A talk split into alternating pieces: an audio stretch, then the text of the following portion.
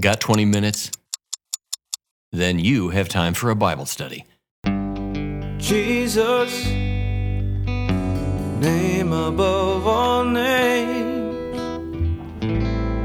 I worship you. Jesus, you're worthy to be praised. I worship you. Welcome to another episode of 20 Minute Bible Studies. Romans 10:17 says that faith comes by hearing, and hearing by the word of God.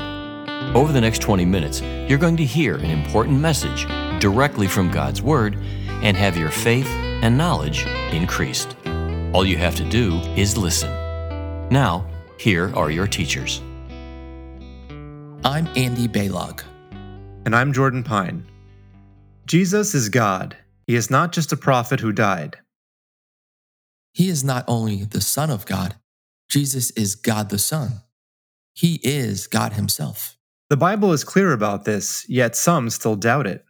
Others simply do not know all the scriptures that prove it. Let's fix that. Let's listen now to the Word of God. A reading from the Gospel of John. In the beginning was the Word, and the Word was with God, and the Word was God. He was, in the beginning, with God. All things came into being through him, and apart from him, nothing came into being that has come into being.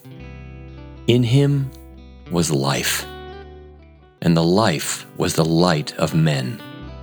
The light shines in the darkness, and the darkness did not comprehend it. He was in the world, and the world was made through him, and the world did not know him.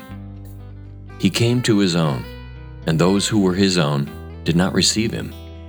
But as many as received him, to them he gave the right to become children of God, even to those who believe in his name, who were born not of blood, nor of the will of the flesh, nor of the will of man, but of God.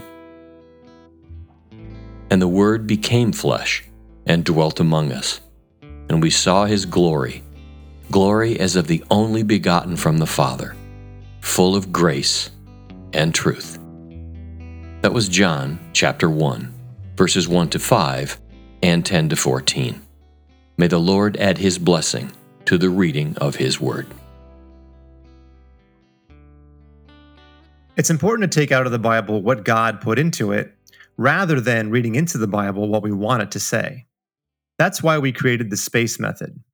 SPACE is an acronym that reminds us to consider the speaker, SP, audience, A, and context, C, before attempting an E explanation. The speaker here is the Apostle John, writing under the inspiration of the Holy Spirit. He's writing for the early church throughout Asia Minor. That's the audience, somewhere around 90 AD, I would say. In particular, he's writing to complement the other Gospels and fill in some information only he knew as, if you remember, the disciple whom Jesus loved. So that's the context. And what does John say? He says, We saw his glory. Speaking of the glory of Jesus Christ the divine, the quote, glory of the only begotten from the Father. That statement is pretty clear and emphatic, yet some people see a little wiggle room in it. For instance, a commentator on our Facebook page recently wrote that she believes Jesus is the Son of God, but only the Son of God. God is God alone, she wrote. His Son is the Son alone. The commenter is struggling with something that many have struggled with. How could Jesus be apart from God, but also God? How can God be one, but also three? This is the very heart of Christianity. It's the mystery of the Trinity. It's not easy to understand, but it is biblical. Both the Old Testament and the New Testament contain evidence of this truth. So let's start with a few key verses from our scripture reading today. And I'll read from John chapter 1 verse 1. In the beginning was the word, and the word was with God, and the word was God. Again, this is pretty emphatic. We learn three things about Jesus. One, he is eternal. In the beginning was the Word. 2, he was with God prior to coming to earth. The Word was with God. And he is God. The Word was God. So, question why is Jesus called the Word here? Well, Jordan, let's look at the Greek. And the word in the Greek there is logos. You know, in Greek philosophy, the logos was divine reason or the mind of God. So let's remember the audience here. John is writing to the churches throughout Asia Minor in or around 80 90. The civilized world at this time was heavily influenced by Greek philosophy, which is why, for example, you see Paul, and you can see it in the book of Acts, he's going to debate the Greek philosophers in Athens at Mars Hill regarding this topic. Yeah, so John is explaining the divinity of Jesus by connecting with Greek philosophy, asserting that Jesus is this divine mind that they knew about, the Logos. Lest there's any doubt about that, any doubt that John is talking about Jesus, by verse 29, John is calling him by his name.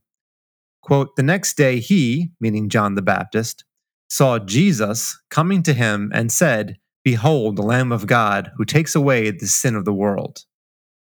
Okay, so now moving on to John 1:10 from our scripture reading, that reads, "He was in the world and the world came into being through him."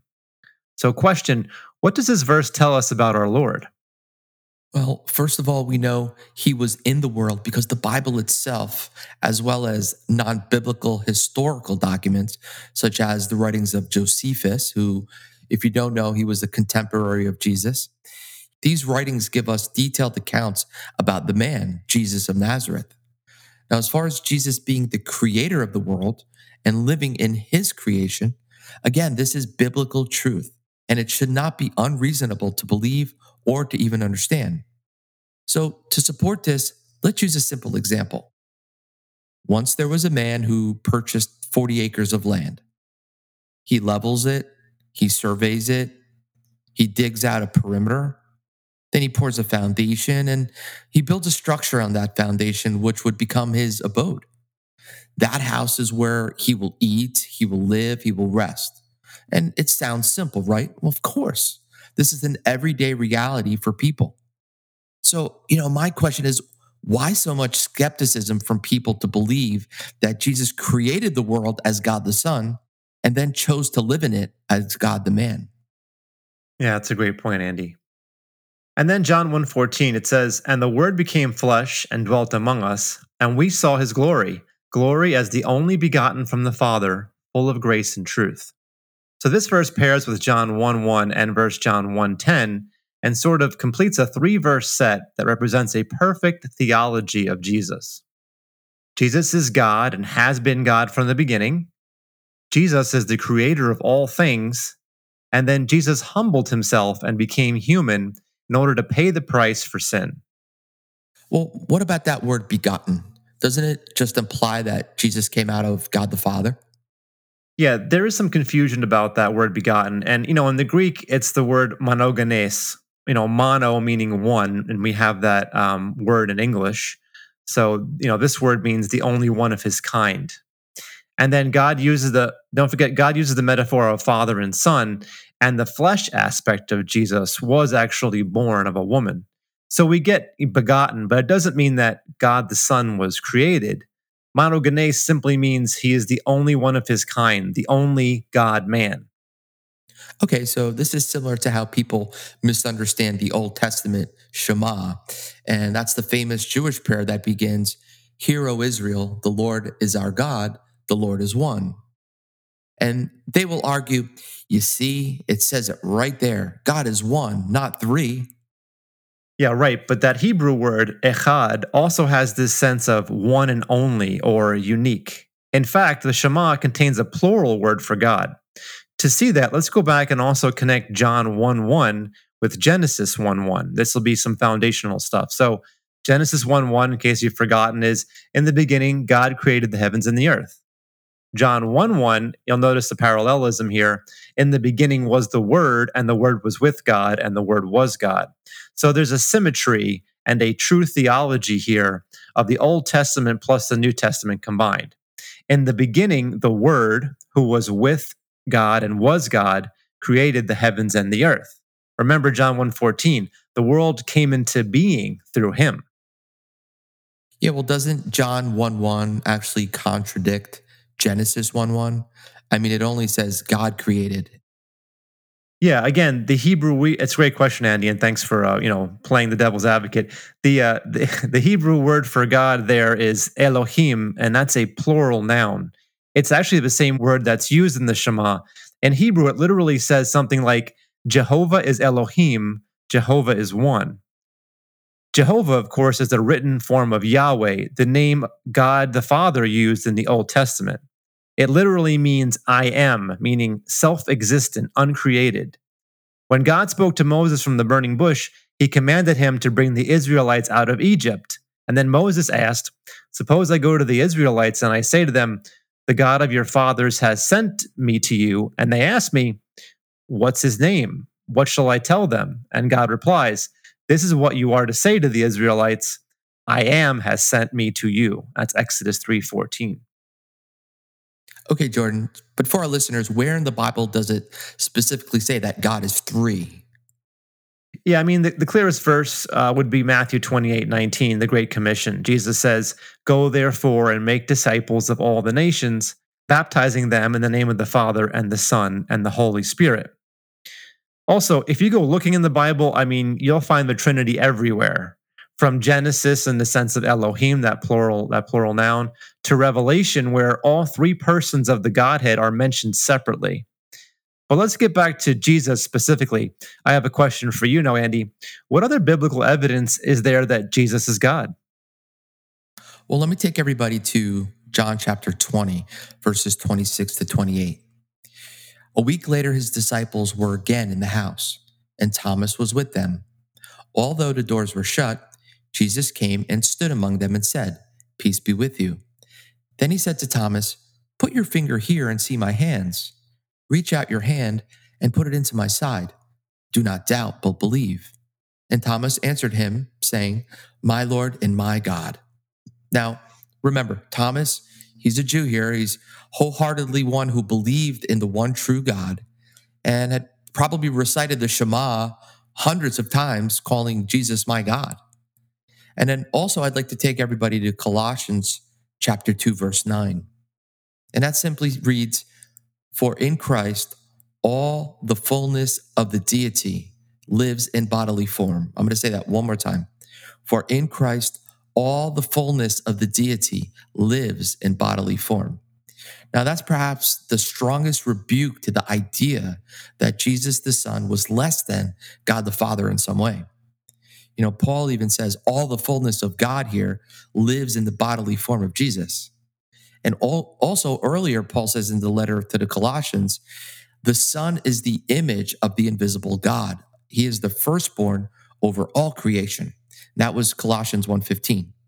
And Hebrews 1 verse 3 takes this further and it reads, The Son is the radiance of God's glory and the exact representation of his being, sustaining all things by his powerful word. You know, but we actually don't need to look to apostles or epistles for proof of Christ's divinity. Christ himself claimed this. He claimed to be God. Yeah, and that's in John 10. Uh, I'll read verses 27 to 30. Jesus says, My sheep hear my voice, and I know them, and they follow me, and I give eternal life to them, and they will never perish, and no one will snatch them out of my hand.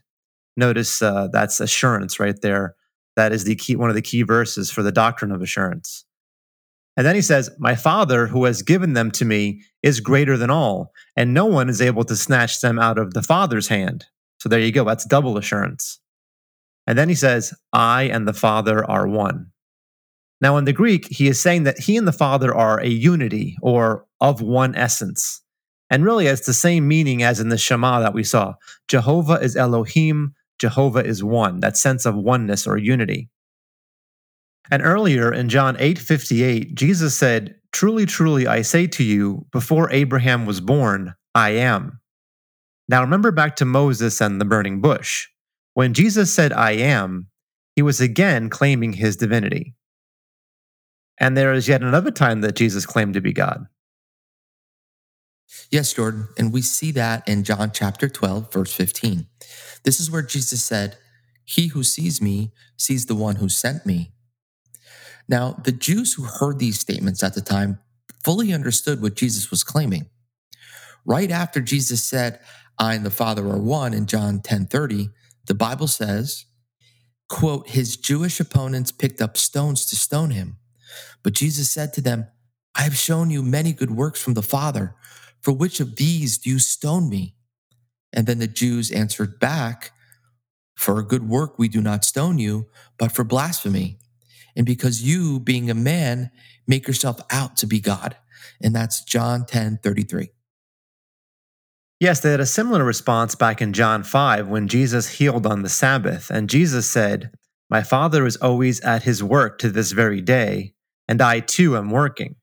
The Bible says, For this reason, they were seeking all the more to kill him. Why? Because he was not only breaking the Sabbath, but also was calling God his own Father. And again, it says, making himself equal with God. That's John 5 18. Well, I say amen to that, Jordan. In summary, throughout the years and even until this day, the enemy, through people, is trying to discredit Jesus' deity. However, that doesn't mean that God is not aware of their intentions. Look at the parable of the landowner in Matthew 21, verses 33 to 39. We come to find that the hired workers eventually saw the son arrive, and they said amongst themselves, This is the heir. Come, let us kill and seize his inheritance. Now, the chief priests and the Pharisees and the elders, they knew exactly who Jesus was. Verse 45 even tells us that they knew Jesus was speaking this parable specifically about them. And that's because they carried the same traits as their father, the devil. They were just jealous of Jesus. So please, whether we hear it from non believers, agnostics, or maybe just confused Christians, there is no doubt God knows the motive behind people's blatant disregard for the truth that Jesus Christ always is, always was, and always will be Elohim, God the Son.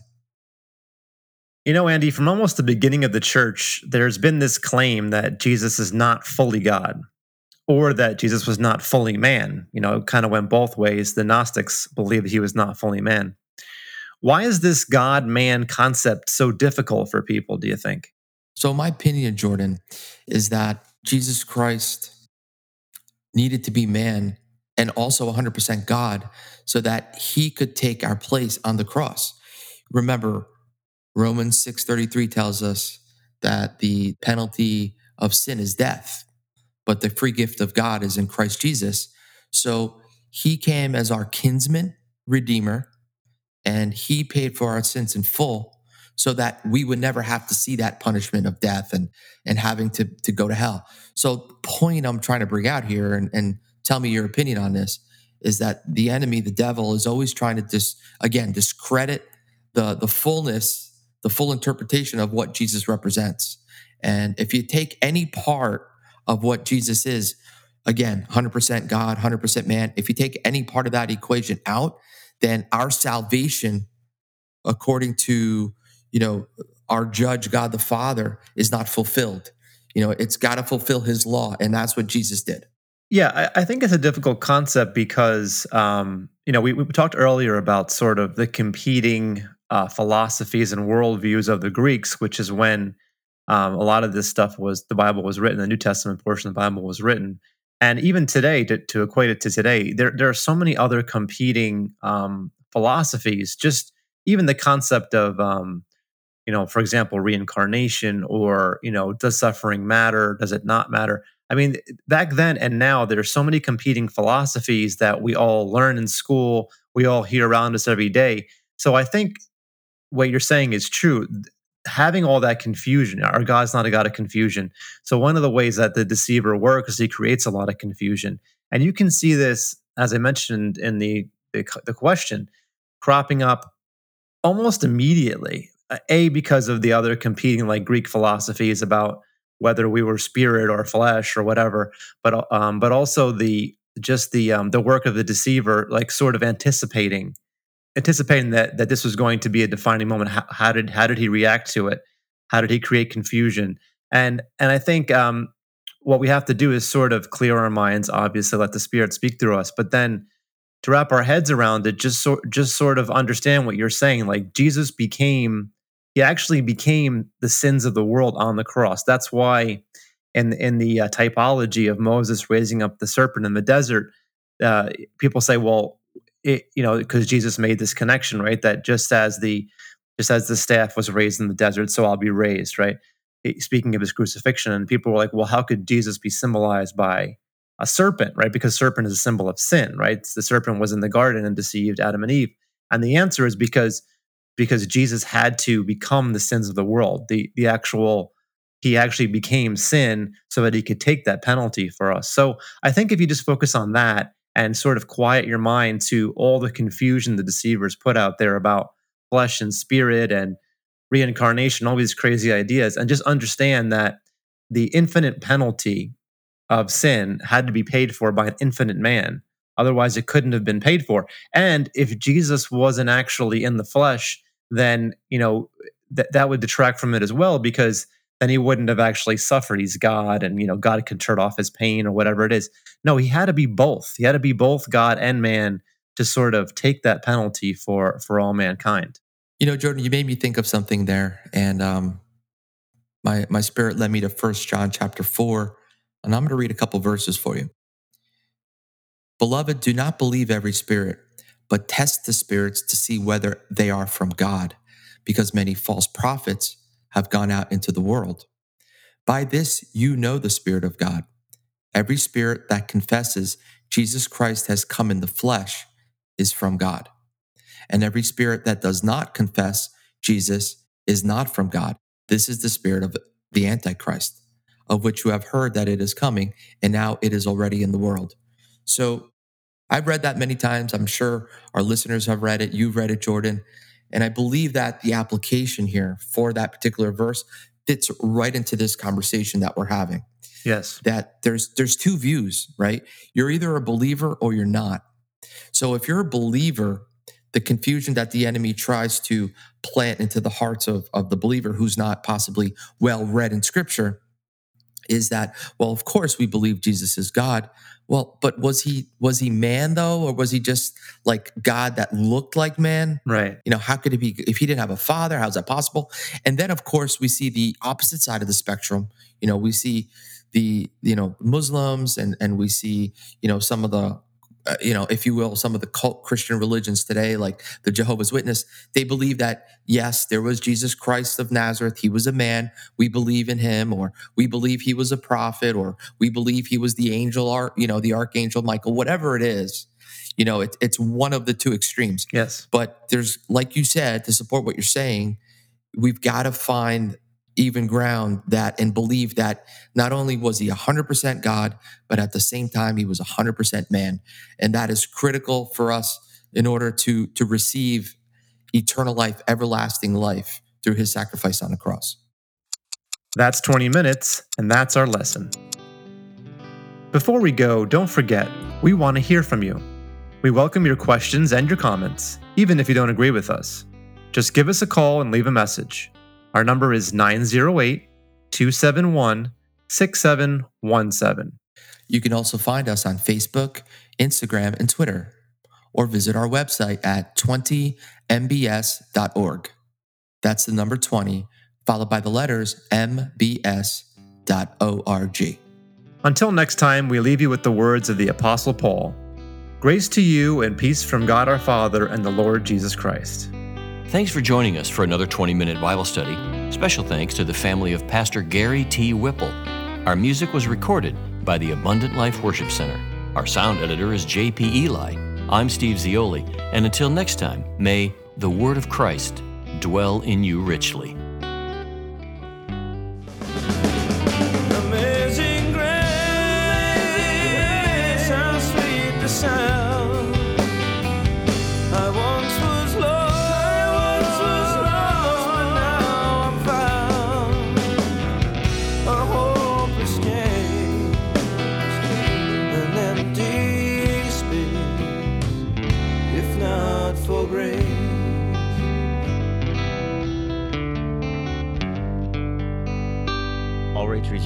Mysteries of the Kingdom Incorporated.